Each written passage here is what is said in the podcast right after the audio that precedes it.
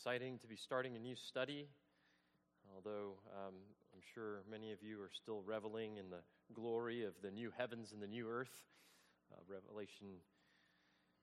Um, but we get the privilege this evening to kick off our Wednesday night series, as Carrie said, in Psalm 119. So I invite you to take your Bibles and and wear a good path there, because um, we'll be going, going there at least for 21 other Wednesday evenings. So, Psalm 119, a colossal psalm, if you're familiar at all with it, that towers above the rest of our Psalter, really in size and stature. Maybe you've heard of it, maybe you were intimidated by it. A psalm that the great C.H. Spurgeon deemed a mass of bibline and a star in the firmament of the Psalms of the first and greatest magnitude. You know, if you've ever flipped through the Psalms, you might have wondered at times, man, when is this thing going to end? a unique psalm, no doubt, and, and one which has earned it a host of different responses. As I mentioned, maybe some of you were intimidated at its length well, you join good company because, in fact, St. Augustine, it is said that church father put off commentating, uh, co- commenting on Psalm 119 until he had finished the whole Psalter because, quote, he said, As often as I essayed to think thereon, it always exceeded the powers of my intent thought and the utmost grasp of my faculties. St. Augustine said of this psalm. And yet, this psalm, which caused such a notable church father to, in one sense, delay his study of this psalm, caused yet another father in church history to encourage his children to study it early and often. Philip Henry, the father of the great Puritan commentator Matthew Henry, perhaps you've heard of him, maybe you own his commentaries, urged his children to memorize and meditate one verse of this psalm every morning, which he said would bring them to be in love with all the rest of the scriptures. And so, this is the psalm we begin to study tonight, a psalm that intimidates the wise and learned, and yet is grasped and encouraged of the children to read. So plain, as Bishop Cowper once said, that children may understand it, so rich and instructive that the wisest and most experienced may every day learn something from it. I'm personally excited to study this psalm because it was the favorite psalm of one of my uh, mentors at the Expositor Seminary, Dr. George Zemek, who's now with the Lord. And I trust that as we open it and begin to mine out its riches, it will, Lord willing, quickly become dear to us as well. So before we dive in really into the first stanza, which we'll try to cover tonight, the first eight verses because this is the first installment in our series. Let me make some introductory comments about the psalm as a whole, about the background and its composition, and then we'll get into the, the actual text. But Psalm 119 is indeed the, the longest psalm in the Psalter, containing a total of, you can count them, 176 verses, all of which are arranged this is what's fascinating, in alphabetical order into what we've called an acrostic poem in the original Hebrew text. You can't see it here in the English, of course, but maybe your English text there has the letter of the alphabet at the beginning of each eight verses that each eight verses begins with. And so it's composed of 22 stanzas of eight verses each. And in each of those eight verses, the first word begins with that letter of the alphabet. For example, the first eight verses, which we'll be looking at tonight, begin with the first letter of the Hebrew alphabet, Aleph. Well, the next eight verses begin with the second letter, Beit, and eight verses after that begin with the third letter, Gimel, so on and so forth, through all 22 letters of the Hebrew alphabet, hence the 22 stanzas of this psalm. It's, it's, it's an incredible composition, a work of art, really. Why would, why would the author write in such a way? Well, two reasons that many have suggested, I think, are good reasons. Uh, first, to help to help children to memorize its contents. No doubt that was helpful, right? That it would follow the Hebrew alphabet. So almost as they learned the alphabet, they could learn this psalm. But secondly, it's been said and observed that this kind of writing and this kind of poetry, in a sense, is the most thorough way for someone to cover a particular topic.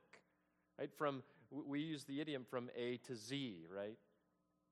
And so that, that is what this psalm does. That is what this writer does as the writer exhausted the letters of the alphabet, so he also exhausted his subject.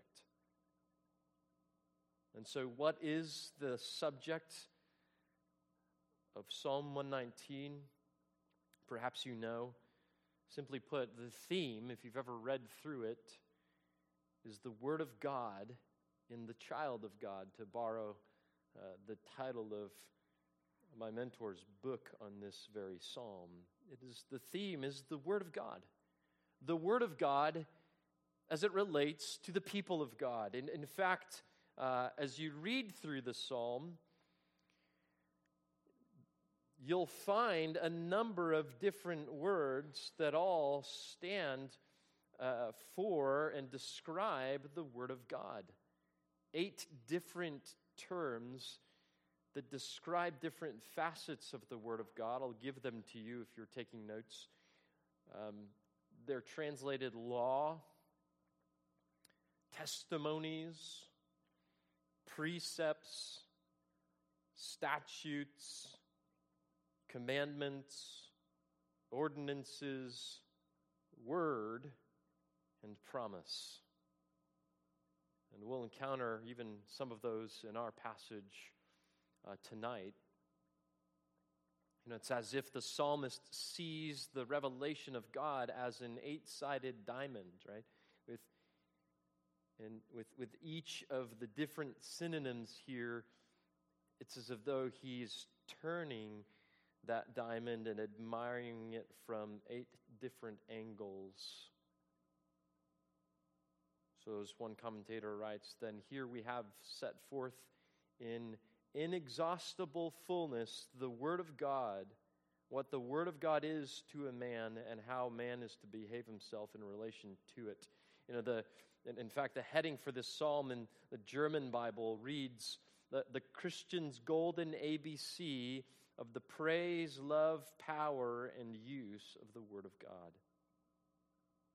That's what this psalm is about. But who wrote this? Who's the author of Psalm 119? We don't know. Just like the, the book of Hebrews, it's a mystery to us. The psalm doesn't say, um, we're only given hints into the occasion of his writing. The psalm is anonymous, it lacks a prescript.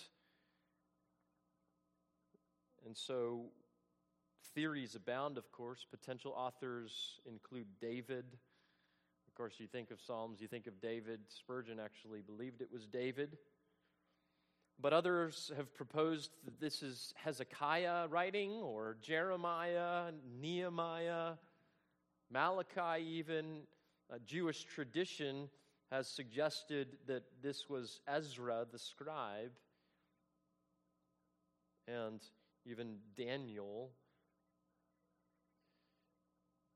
However, we do know, even though we don't know who wrote this particularly, we do know from the psalm itself that whoever wrote it seems to have penned it in a season of trouble and affliction, as one writer would observe, finding himself in persecution from powerful people who ridiculed his faith in an effort to shame him into abandoning it.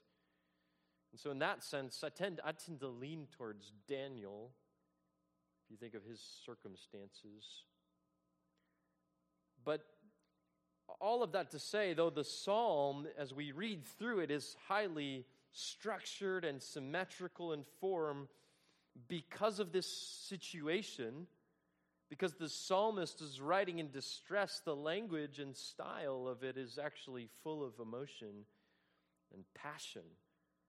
Uh, in other words, this, this is not just a textbook on the doctrine of Scripture, it is actually a journal entry of a man in dire circumstances with Bible open before him in prayer to his God. That is how we encounter this psalm and its setting. And so as we come to read it, the late David Powlison reminds us that Psalm 119 is torrential, not topical. It's relentless, not repetitive. It's personal, not propositional primarily. He says, We hear someone speaking to God, the God who speaks, someone who needs the God who speaks, and someone who loves the God who speaks. That is Psalm 119. So, with that background in place, let's examine at least the first stanza together this evening and follow along with me as I read uh, the opening eight verses here, the Aleph stanza. How blessed are those whose way is blameless, who walk in the law of the Lord. How blessed are those who observe his testimonies, who seek him with all their heart. They also do not they also do no unrighteousness, they walk in his ways. You have ordained your precepts that we should keep them diligently. Oh, that my ways may be established to keep your statutes. Then I shall not be ashamed. When I look upon all your commandments, I shall give thanks to you with uprightness of heart. When I learn your righteous judgments, I shall keep your statutes. Do not forsake me utterly. Now, with each, each stanza of this psalm, uh, we're, we're, we're going to likely see unique themes highlighted about the Word of God in each of these stanzas. And the theme in, in this first stanza is simply this a life of obedience to God's Word. That is the focus here in these first eight verses it focuses in on a life of obedience to God's word. In fact, five times in these eight verses, we encounter words like way or path and walk that imply a lifestyle, along with then many verbs that speak of obedience, like, as you noticed, observe and seek and do and keep. And so, these verses are concerned, this is the glue that holds them together, uh, with a life that obeys the commandments, the Word of God. That is their predominant theme. And so, if you're taking notes, I want us then, as we walk through, is to consider from the psalmist's words, first the joy of this obedience in verses 1 through 3 and then we're going to examine the pursuit of this obedience in verses 4 through 8. That's how we'll look at it tonight. The joy of this obedience to God's word and the pursuit of this obedience to God's word. So, notice first how the psalmist declares quite objectively to us at the very outset of this psalm about the Word of God, the joy and the blessing that comes from a life of obedience to God's Word. from a life that walks in step with God's revealed will, verses 1 through 3. In fact, notice twice in these three verses does the psalmist burst forth about the blessedness, the happy condition of those, we could say the joy of those who obey the word of God. Indeed, those who live lives of obedience to God's word here twice. How blessed they are. How blessed. They are, we could say, doubly blessed. There is a second blessing, you could say, not in the way some people use it, it's here. Twice blessed in obedience to God's word. This is great joy, the great joy that belongs to those who follow Yahweh. As one commentator put it, by sin, misery entered into the world, holiness alone, therefore, can lead us to happiness. That's right. What, we find reinforced here is that a life of obedience is indeed not a slavish, dreary existence. It is indeed a life of joy. Both verses 1 and 2, notice here, begin with this very familiar term to the Old Testament, ashrei, which occurs 44 times in the Old Testament, every one of which is used to describe the, the genuine believer and the child of God. For just to give you a, couple, a few examples, the most famous of all is Psalm 1, of course, in verses 1 and 2, which really, in one sense, parallel this or teach the same thing that this particular psalm teaches how blessed, but first negatively, is the man who does not walk in the counsel of the wicked, nor stand in the path of sinners, nor sit in the seat of scoffers, but his whose delight is in the law of the Lord. Blessing is comes the same way in that particular psalm. So David agrees. But notice, uh, you can write down also just a couple other examples of the blessed life how this word is specifically applied, listen, to those who are believers, of those who have been saved. This is a description of who these people are. It isn't what these people earn. Psalm 2, verse 12 how blessed are all who take refuge in him. That is God. Psalm 32, verses 1 and 2. How blessed, same word, is he whose transgression is forgiven, whose sin is covered. How blessed again is the man to whom the Lord does not impute iniquity and in whose spirit there is no deceit. And so we see this, this word is a description. It is a description of a kind of person who has a genuine relationship with their God, whose sins are forgiven and who then, therefore, is transformed to walk in the law of the Lord. The same is true here. The word refers to that happy condition, then, which is not, of course, it's not the superficial, giddy happiness that we think of, but true and deep seated joy is what's referred to here. It's the language of of the Beatitudes and the Sermon on the Mount. Perhaps you're familiar with that. It describes someone and to be envied, someone who is in the most favorable position, who possesses what we would call the good life. The good life. So, so I have to ask you is, is this how you would describe the good life? As a, a life which walks in the law of Yahweh. A life of obedience. This is how the psalmist opens. This is how the psalmist describes the blessed condition. And it's interesting here, actually, this word is in the plural form, so it should read, Oh, the, this doesn't make for good translations, but it should read this, Oh, the blessednesses.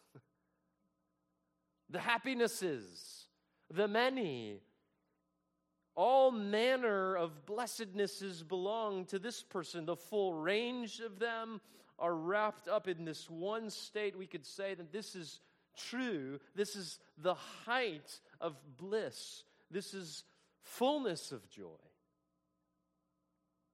That is what is meant here. And so we need to ask to, to whom is the psalmist referring to? To whom does this blessed condition belong? What characterizes this person? Notice verses 1 and 2 give us our answer and how it describes this person. He's characterized by living and loving God's word, just to summarize for you.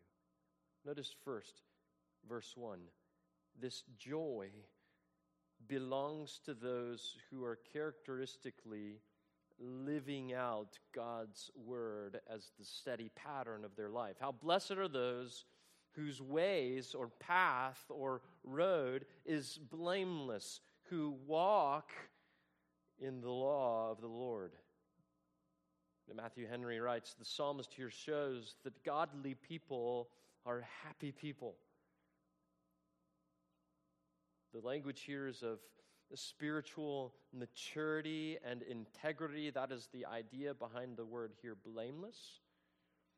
Um, one writer suggests uh, for this term those whose way of life is irreproachable. Th- this is what characterizes the blessed person. This is what describes him. This is who he is. Uh, the, the, Hebrew picture of this word blameless is uh, of, used of Old Testament sacrifices that were required, as you know, to, to be blameless and without blemish, right? Animals that were to be without defect or sickness or missing limbs. We weren't to bring, they weren't to bring those types of animals to sacrifice to their God. They were to bring a whole, sound, and healthy and, and mature animal. And so th- this is a life that is not morally defective or broken, we could say. Th- this is the language of spiritual maturity and integrity. This is the man whose life and walk is spiritually sound and whole not missing in any area, not hobbling along. This is a mature believer. That is who's blessed here. That's who experiences joy. And not only that, notice the second half of this verse adds that this path of happy holiness and maturity is trodden in the law of the Lord. Notice, in the law of the Lord, who walks in the law of the Lord. Uh, Matthew Henry adds, not in the, the way of the world or of our own hearts, as many today might imagine is the path to happiness and joy, but rather, happiness, the path, belongs to those who walk in the law of Yahweh. That is the path. That is the way. And here we encounter our first synonym for the Word of God. The Word of God is here described first in this psalm as God's law. As God's law. Now, what do you think of when I say law? You know, for so many people, it is. There's a negative connotation to it, and yet not so here, not for this psalmist. Torah, by the way, speaks of God's instruction generally. It was, it was, it was often used specifically to speak of the Ten Commandments and then even brought into the first five books of the Bible, but also then in many places just generically for God's instruction and direction for his people. And I believe that's the way it's being used here. It, it is God's word as our rule for life. And, and so the psalmist is saying, Happy is the one who abides by these rules. Happy is the one who steps wherever the lamp of God's law shines. Joy belongs to the one who, whose whole course of life has been charted by God's instructions. That is the sense here. Spurgeon therefore writes Rough may be the way, stern the rule, and hard the discipline, all these we know and more, but a thousand heaped up blessednesses are still found in godly living, for which we bless the Lord. Do you believe that this evening? That the most blessed, joyful path is that path of obedience to God's law? You see, the, the psalmist does not exclaim here, how easy, nor how comfortable, but how blessed. How blessed. How rewarding is such a mature and consistent life of obedience and conformity to God's law. That, that is the path to true happiness. It is holiness. It is maturity. It is integrity. It reminds me of the old children's song, right? Trust and obey for what? There's no other way to be happy in Jesus but to trust and obey. What simple truth.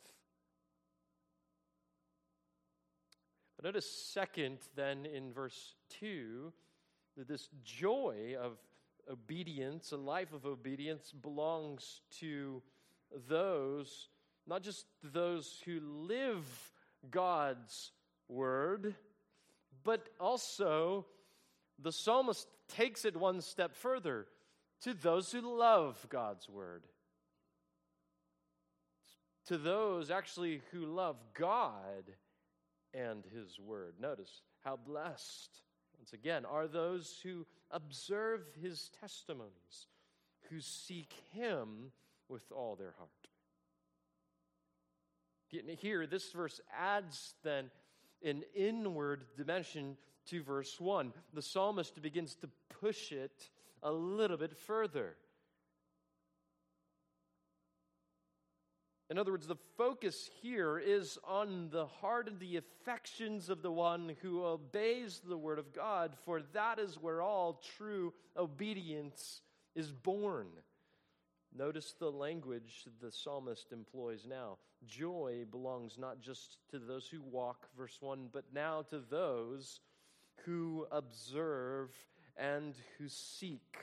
Now, now, to clarify, the words here, the verbs being used now, describing this person, dis- the, the, the word for observe is actually a term that means to guard or to keep or even to watch over and to protect as with a priceless treasure. And so observe is kind of it's it's not really a great translation in my opinion because it, it you know harkens back to science class, right? The labs that you look through a microscope, I'm observing something. What am I supposed to observe? Not sure.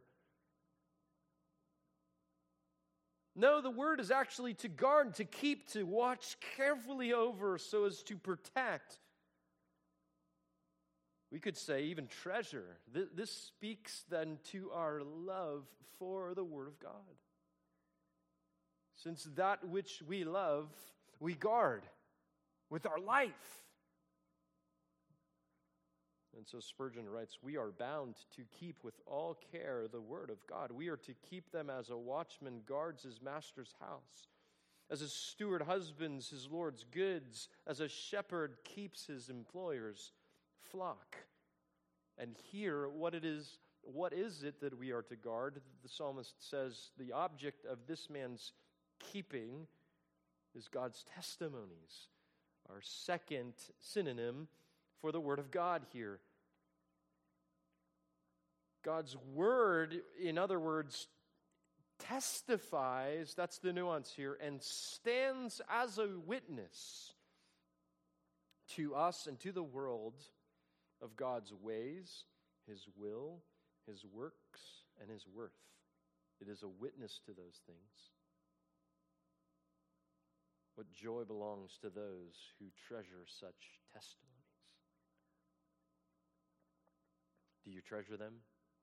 Do you guard those truths, those witnesses with your life?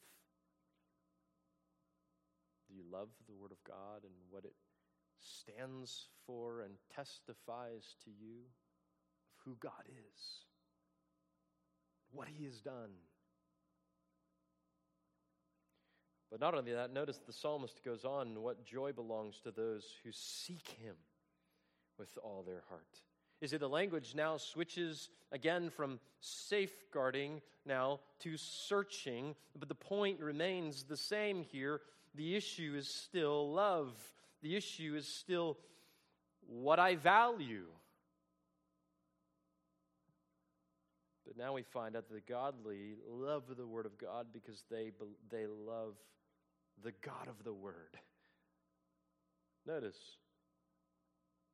He is the ultimate object of their investigation. What draws them, in other words, what draws us, listen, Christian, what should draw you to search out the scriptures is God Himself, that you would see Him and encounter your Creator, your Redeemer, your Savior, your God.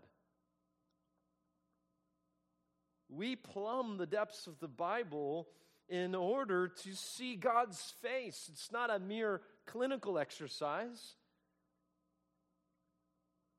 It is Him we encounter in His Word, and He is Scripture's greatest blessing. Here we find that great truth that God's Word has been given to us to reveal Himself.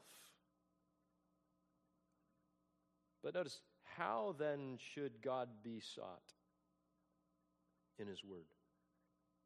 Well, the psalmist clarifies here with all heart. Not half heartedly, but with a whole heart. Friend, you seek the Lord with whole heart? It is what you imagine it to mean. This is the language of sincerity. It is the language of fervency. It is the language of a single minded focus, a, a whole allegiance. This is an activity that involves the entire inner man. Is that how you seek the Lord? Is that how you search the scriptures? You see, this is not describing what we often sometimes do when we wake up and think, well, I need to read my few verses in the Bible. And we struggle to get through it because we have all these other things on our mind that we have to do throughout the day. No, the psalmist says, that is not seeking the Lord with all your heart. But the one who is blessed, the one who is who, who who has this great joy is the one who searches the scriptures for his God. And to this one, God says and promises in Jeremiah 29 13, You will seek me and find me when you search for me with all your heart. What a promise. What a guarantee. Therefore, that joy belongs to the one who seeks and finds God in his word. Do you know this joy? Do you rejoice over the discovery of in your study? If you do, you're blessed. Truly blessed. And lastly, notice here in verse 3 the practical and ethical fruit that is, is produced from a blessed life of living and the loving the Word of God. They also do no unrighteousness, they walk in His ways. Uh, in the original text, the psalmist clearly traces this verse back and attaches it as an addendum to verses 1 and 2. In other words, the fruit of this verse, we could say, is fed by the root of the previous verses. Those who live and love the Word of God, verses 1 and 2, will inevitably verse 3 do no wrong to their neighbor. That's what he means here. And carry out God's will with their life. Like, what joy and blessedness. What a happy condition. Are you, are you living the blessed life? Are you in the will of God? As you look at your life, are, you, are your relationships strained all around you? Have you wronged your neighbor? Examine your life and your love. Is it for the Word of God? How is your relationship to the Scriptures? Are you obeying the Word of God? Are you treasuring it in your heart? Are you searching them diligently in love? This is what the psalmist declares to us. This is who is blessed. This is the life of joy, the joy of obedience to God's word. But notice next, then, verses 4 to the end of our passage, 4 through 8, the psalmist moves on from declaring to us who's blessed in this life of obedience to God's word to now speak of the pursuit of that life of obedience to God's word, his own personal pursuit for that matter. Notice verses 4 through 8. You know, having proclaimed the blessedness and joy of a life of obedience to the Word of God, the psalmist now gets much more personal and speaks of his own chasing after that very obedience. Notice the progression, even in the text, before we get into it, from, from the third person in verses 1 through 3, like how blessed is that man, to the second person in verse 4, you speaking to God, and finally to the first person I in verses 5 through 8. It gets, it gets much more personal now in our section. It's no longer that man who's blessed, it's I want that. If the joy and blessing are found then in obedience to Scripture, the psalmist now expresses his own longing, his own desire, his own pursuit of this blessed condition. So consider with me how he speaks now of this pursuit of obedience, a life of obedience to God's word. Perhaps we can learn from it as well. Notice first in verse 4 the reason for this pursuit that he gives, the reason for this pursuit of obedience. You, he says, have ordained your precepts that we should keep them diligently. Isn't that interesting? I mean, you would, you, would, you would imagine that after verses 1 through 3, the reason that he gives would be something to the effect of, because they will bring me great joy. That's not where he goes. It's not what we might have concluded, perhaps. But his reason here, did you notice, is because God Himself has given his word to be obeyed. That's it. That is the ultimate reason. He goes straight to the heart of the matter, to the sovereign prerogative of God Almighty to command obedience of his creatures. Is there great blessing in obedience to that, Lord? Absolutely. But even that blessing is not the primary reason for my obedience. I obey because he's worthy of uh, my, my, allegiance. It, how, how does the psalmist make that point here? The you here, notice, well, you don't see it in your translation, perhaps in the English, but the you is actually emphatic. In other words, it, it really should be translated you yourself have, have literally commended your precepts. It, it's, a, it's, a, it's a phrase loaded with divine authority. Where did this word come from? You yourself. God Himself is the source and the origin. He is the one who commanded His precepts. Uh, later in Psalm 119, verse 102, we read, uh, he'll go on to say, I've not turned aside from your ordinances. Listen to the emphatic again. For you yourself have taught me.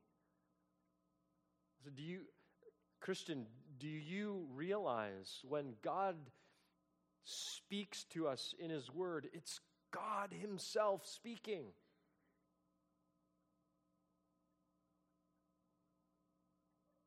Comes directly from Him. That is the nature of this Word. God Himself gives it. It is God Himself who commanded His precepts they weren't derived from some lesser application or lesser authority. Now, the term here, precepts, is our third synonym, at least in our text, that we encounter for the Word of God.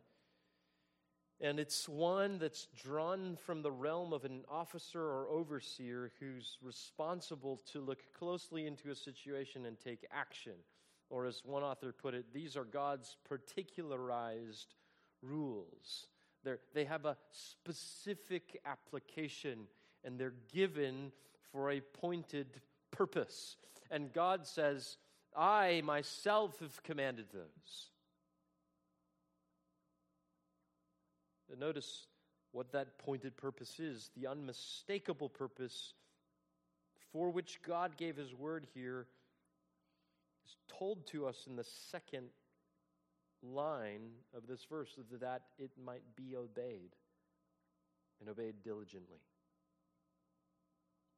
So that is why God has given us His Word. Do you understand that? God has not spoken to us so that we could admire it, although we ought to. God doesn't speak to us His precepts so that we can ooh and ah or pick it apart and analyze it and appreciate the structure. While we should, no doubt, do that and can, even as this psalm in its composition, but ultimately, he tells us here the purpose, the explicit purpose for which Scripture is given is for our obedience. The word translated here uh, diligently, then, is, is a common Old Testament word for intensity or muchness or might.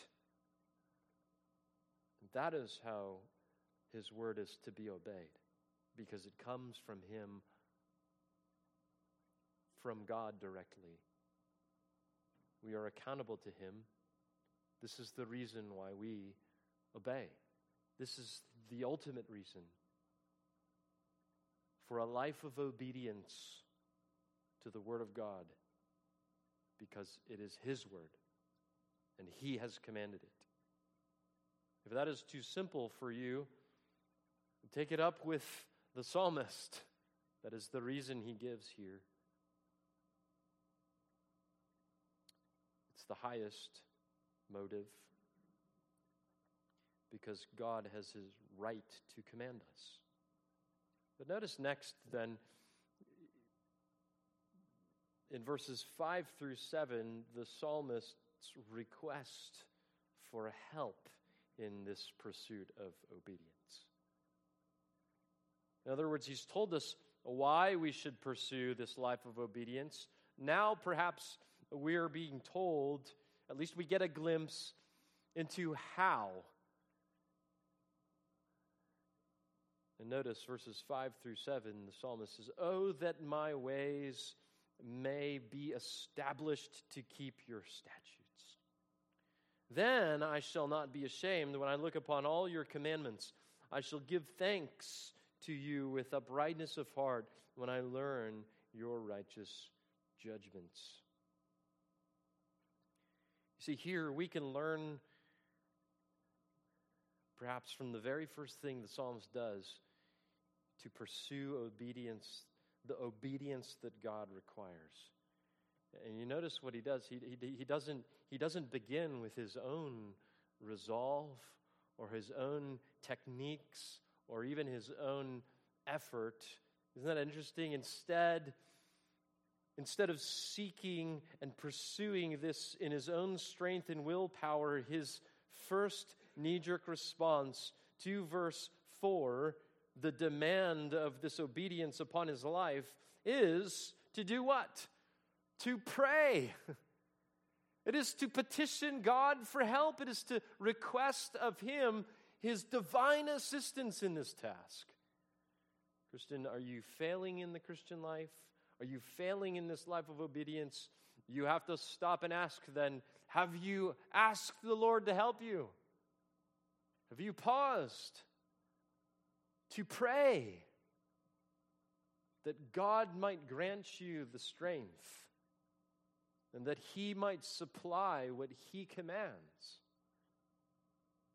This is what the, the, the psalmist does here. Verse 5 is a desperate plea and cry for God's enabling grace to supply what He requires us to perform. Isn't that fascinating? It's so helpful, though. See, the psalmist understands his inability here. And so his expression right out of the gate are these words that begin verse 5 oh that or i wish. It's a rare sort of expression only found one other place in the old testament but it communicates this intense longing this this this cry of desire that it's, it's almost desperate. It recognizes its own deficiency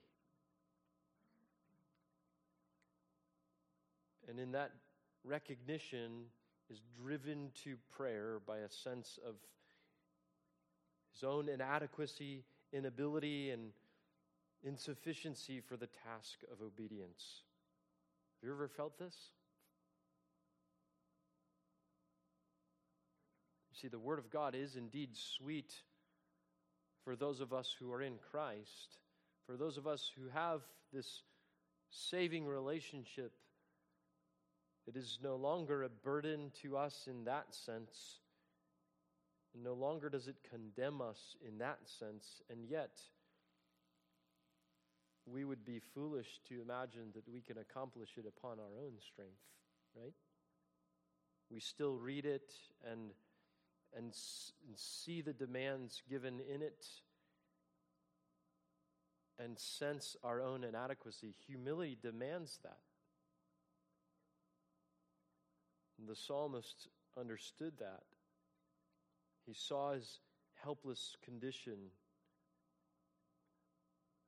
This is really, this captures that sentiment that apart from Christ, we could do nothing, John 15, 5. So that is, this is the cry of our hearts as well. Oh God, help us establish our ways that we might keep your word. Uh, Charles Bridges uh, writes a great volume on this psalm, and he writes here about these verses We might as soon create a world as create in our hearts one pulse of spiritual life, and yet our inability does not cancel our obligation. And so we acknowledge, Lord, our obligation, but we feel our impotency, right? That is, that is all of us in the face of what God demands. And we're caught, aren't we? Because we can't just throw it off because we love it and we want to obey. At least that is the heart of the true Christian. Really, this is this verse captures this, this truth, which I'm sure you've heard Augustine so famously uh, said give in, in a prayer similar give what you command, O Lord, and then command whatever you will. That is the posture here. So knowing this, sensing his own inability, the psalmist the psalmist's pursuit of obedience begins with prayer. A request for help. But what, what precisely, notice, is the content of this request? What specifically is he asking?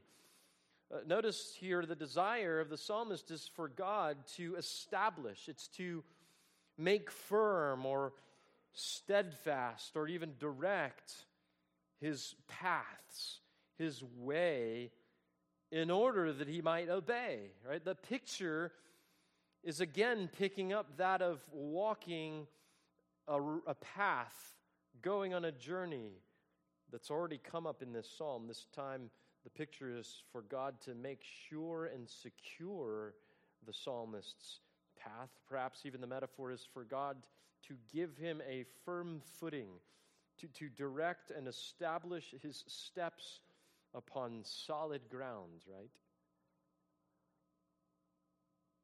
Place my feet where they must go. By the way, this is, if you're taking notes, the same combination of words found in the second line of Proverbs 4, verse 26. May be familiar to us. Watch the path of your feet, and all your ways will be established. It's the same idea.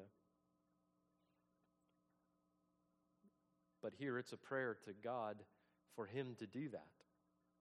And again, the purpose of this, the purpose and goal of God establishing the psalmist's path is obedience. It's the same phrase used as back in verse 4 that we should keep. That's the purpose, that's the point of this divine enabling help and grace, of this divine establishing of a sure footing. In other words, if we're going to be poetic with the picture here, the destination, we could say, of the road that is paved by God is obedience to his statutes. And with the word statutes here, we come to our fourth synonym for the Word of God. It refers to that which God has, here's the nuance, etched and gray, engraved or inscribed permanently in Scripture, emphasizing the binding nature of God's laws. That is what we seek to keep. Those don't change, they're not shifting. You can't erase them. God's word is fixed in the heavens. We could, could even say this is the play on words here that he might establish us to obey his word, which is engraved and fixed and unchanging and firm. So, Christian, is this the longing of your heart? Have you, have you cried out to God to establish your feet in the way of obedience? Have you sensed your inadequacy and need of His help on this road of sanctification? Spurgeon says in his great volume on the Psalms, we should have more keepers of the statutes if we had more who sighed and cried after the grace to do so. Beloved, seek the Lord. Petition Him. Go to Him for help. And notice, notice how verses 6 and 7 unfold very quickly now, then, the blessed results of God's divine help and enablement. What is the fruit then born of this divine aid? First, a clear conscience. Notice verse 6. Then I shall not be ashamed when I look upon all your commandments. When I gaze into the word, I'll have a clear conscience finally.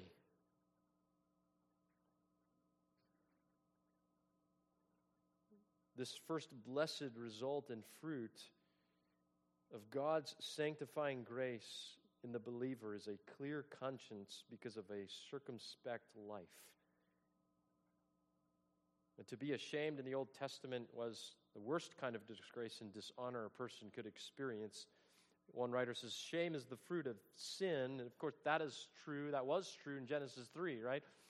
Even to our first parents, Adam and Eve, who felt this for the first time when they ate of the forbidden fruit and immediately sought to hide themselves from each other and from God. But specifically here, notice the occasion for this potential disgrace and feeling of shame for the psalmist was not public humiliation but rather when I look upon all your commandments, or literally in my looking upon all your commandments. In other words, the psalmist is speaking here of the shame of conviction when studying God's word.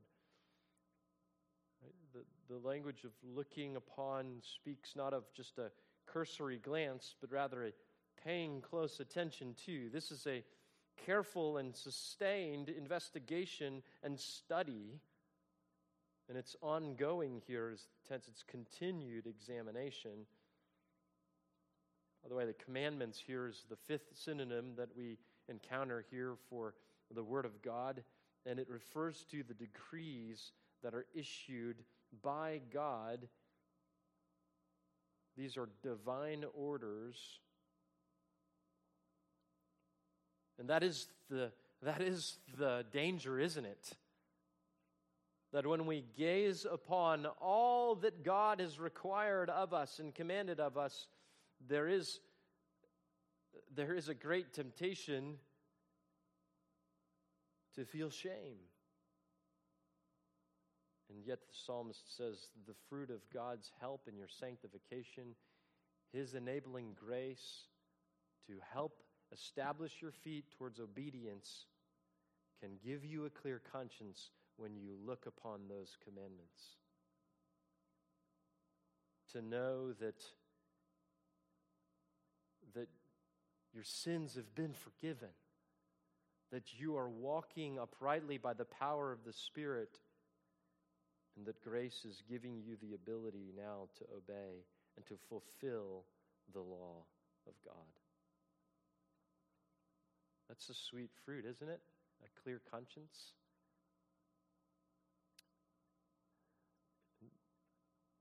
Notice the second fruit here.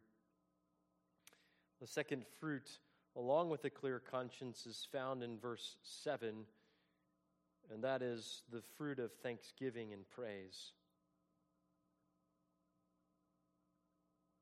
The fruit of thanksgiving and praise. The psalmist goes on then we could supply even, I shall give thanks to you with uprightness of heart when I learn your righteous judgments. Not only would God's enabling grace then produce an unashamed life under the scrutiny of the Word of God, verse 6, but notice now God's help would also produce a life of praise and thanksgiving under the tutelage of the Word of God in verse 7. The second fruit of God's grace, sanctifying grace, is gratitude, thanksgiving, and praise. Look, you, you can tell a Christian, can't you, by this very attitude? Uh, the verb here to give thanks can mean to confess or uh, to praise or extol, depending on the context. Uh, the, the context here, I believe, is praise and thanksgiving, since it is given, notice, with or from an upright heart. Confession flows from a heart laden with guilt, but praise and thanksgiving is what proceeds from an upright heart, a sincere heart. This is sincere praise. This is thanksgiving offered from right and straight motives, we could say. Phrase uh, here is an idiom for sincerity and integrity and could even be read out of an honest heart. In other words, this is praise and thanksgiving to God for that clear conscience, from a clear conscience. But notice, there's also a specific occasion here for this praise and thanksgiving. Just like there was a specific occasion for the clarity of conscience that God could produce in a Christian when he looks upon the fullness of God's word, here the specific occasion for giving thanks and praise to him is notice when I learn your righteous judgments, or literally in my learning, in the process of my being discipled, being taught, in the process of my learning from your word. The verb here to learn is the standard Old Testament term for discipleship for the psalmist. This is a never ending process. We could say, Charles, like as Charles Bridges notes, thus the wisest saints are only students in the divine school. Are you learning still? How long have you been in Christ? How long have you read and owned a Bible? Are you still learning? You should be. The righteous judgments here refer to God's perfect and authoritative decisions and evaluations about right and wrong, good and evil. We need to be taught that, don't we? And this is the judgments, it's the sixth and last synonym for the Word of God that we encounter in our stanza. Really, these are simply God's all wise, unimprovable moral standards. That's what we learn from the Word of God. That's what we're constantly learning. Aren't you learning that, Christian? Don't you re- haven't you had recently that process where by which you've read a scripture and realized, "Oh, I didn't I was wrong. God was right about this." And you learn something new and your life became more conformed to his moral standard. That is what the psalmist describes here as the situation and the circumstance from which, listen, praise and thanksgiving ought to flow from our lips.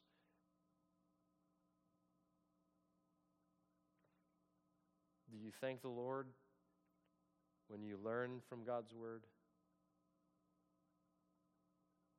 What we find out here is that, Christian, we should be studying t- so that we could learn, and we should be learning so that we could praise. That's the order of things here. This is the most appropriate response of a true believer when God's word is taught to him. Do you rejoice? Do you does your heart just leap in thanksgiving and praise to God We'll make it very concrete. Every time you come here and learn something new about the Word of God. If you do, that is fruit. That is the result, listen, of the Spirit's work in your life. It's the fruit of this God's sanctifying grace that He supplies through His Word. Listen, theology ought always to end in doxology. Our best thinking should lead us to thanksgiving. Do you praise God? Do you give thanks to Him for, his, for the learning of His righteous judgments? Is that your heart's response? Again, Charles Bridges writes when our minds are dark, our lips are sealed, but when He opens our understanding to learn His judgments, He will next open our lips, and our mouth shall flow forth His praise. So these are the things the psalmist prays for. This is his request. His request is that God would help him, that God would establish his path for obedience that he might have a clear conscience before the word and a heart filled with gratitude when taught the word. Examine your life, Christian. Is that you? Are you experiencing the sanctifying grace of God through the study of His Word? Is it creating in you a clean and clear conscience, a heart filled with gratitude? That is how, that is the request that we see. And notice finally, verse 8 the psalmist resolve in his pursuit of obedience. He finishes with this I shall keep your statutes. Do not forsake me utterly. And I love this expression because it's, it's, it's so balanced for us, right? It keeps us from so many errors. Because here we find that the psalmist is not discouraged from his own responsibility and effort and resolve to pursue this sanctification, even though he feels his need of God's help. You see, the temptation for us is to say, okay, I get verse 5, and I need God to help me. I am utterly insufficient in my own strength, and so I'm just going to sit here. but that's not where the psalmist ends, right? Verse 8, he actually, that quickens his resolve. The feeling of his need, it doesn't cancel out his own desire to put forth effort to follow hard after the Lord. Spurgeon observes, we find here both resolution and dependence. And that's, that's a good word. This final verse is the psalmist's personal resolve to fulfill his responsibility, followed immediately by a desperate plea for God's help in the task. I love that. That just our existence as Christians, isn't it? You see, this man understood that even though he needed God to produce in him this life of obedience, that wasn't going to happen apart from his own active striving. And here we find the biblical balance. The first verb here, I shall keep, is it's it's in the imperfect tense, indicating the ongoing commitment to that obedience. It wasn't just one and done. The psalmist says, Man, this is my constant desire and resolve. But then, immediately having made that vow to the Lord, he turns right around and says, Notice the final petition do not forsake me utterly. And here's our first hint in this psalm that this man is writing in a difficult situation, perhaps going through trial, persecution, This is, this, this is the same cry for help as if you're taking notes in Psalm 27, verse 9, Psalm 38, verse 21, Psalm 71, verse 18. Do not forsake me, O Lord. And the sense of this is, I think, captured by one writer when he said, Never leave me to my own strength nor to my own heart. That's the idea here. See, again, alongside his resolve in this last verse is a sense of his own inadequacy and weakness that never left him. But this time, it's perhaps accentuated by the danger, distress, and the difficulty that he was experiencing in his circumstances. Ever feel that way? It's hard to obey, isn't it? It's hard enough to obey when we know, man, we have this thing called the flesh. And then enter outward trials, right? That was this man's situation. And so I love, I love what Spurgeon ends here by saying about the tension in this verse, but the beauty of it, this expression. He says, If we long to keep his statutes, listen, here's the promise, Christian, he will keep us. Yea, his grace will keep us keeping his law. So, this we see the joy of the life of obedience to God's word and the pursuit of that life of obedience to God's word. Obedience and conformity and submission to the word of God is the blessed life. So, Christian, plead with God to help you pursue it. Let's pray. Father, we thank you for just the honesty, the forthrightness, the freedom with which this psalmist expresses all these great truths. And even this first study, we've experienced what we heard earlier. And what, was, what has been the experience of those throughout church history that this psalm is indeed simple enough for a child to grasp and yet difficult and deep enough to challenge the most mature Christian. Father, we pray you would use it in our lives. We, we ask with the psalmist, our heart and our lips cry out with him. We agree, Lord, we, we need your help. Establish our path. Make our feet firm in the way of obedience Lord, that we might have a clear and clean conscience, that we might not be ashamed before all that you command us to do. Lord, and that we may rejoice and give thanks to you as we learn of your statutes.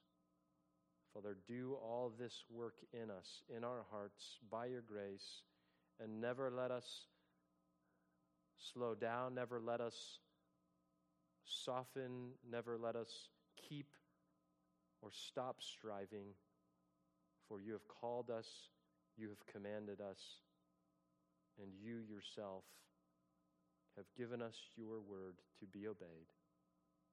Lord, we long to obey it. Help us to do so for your glory. In, in Jesus' name we pray. Amen.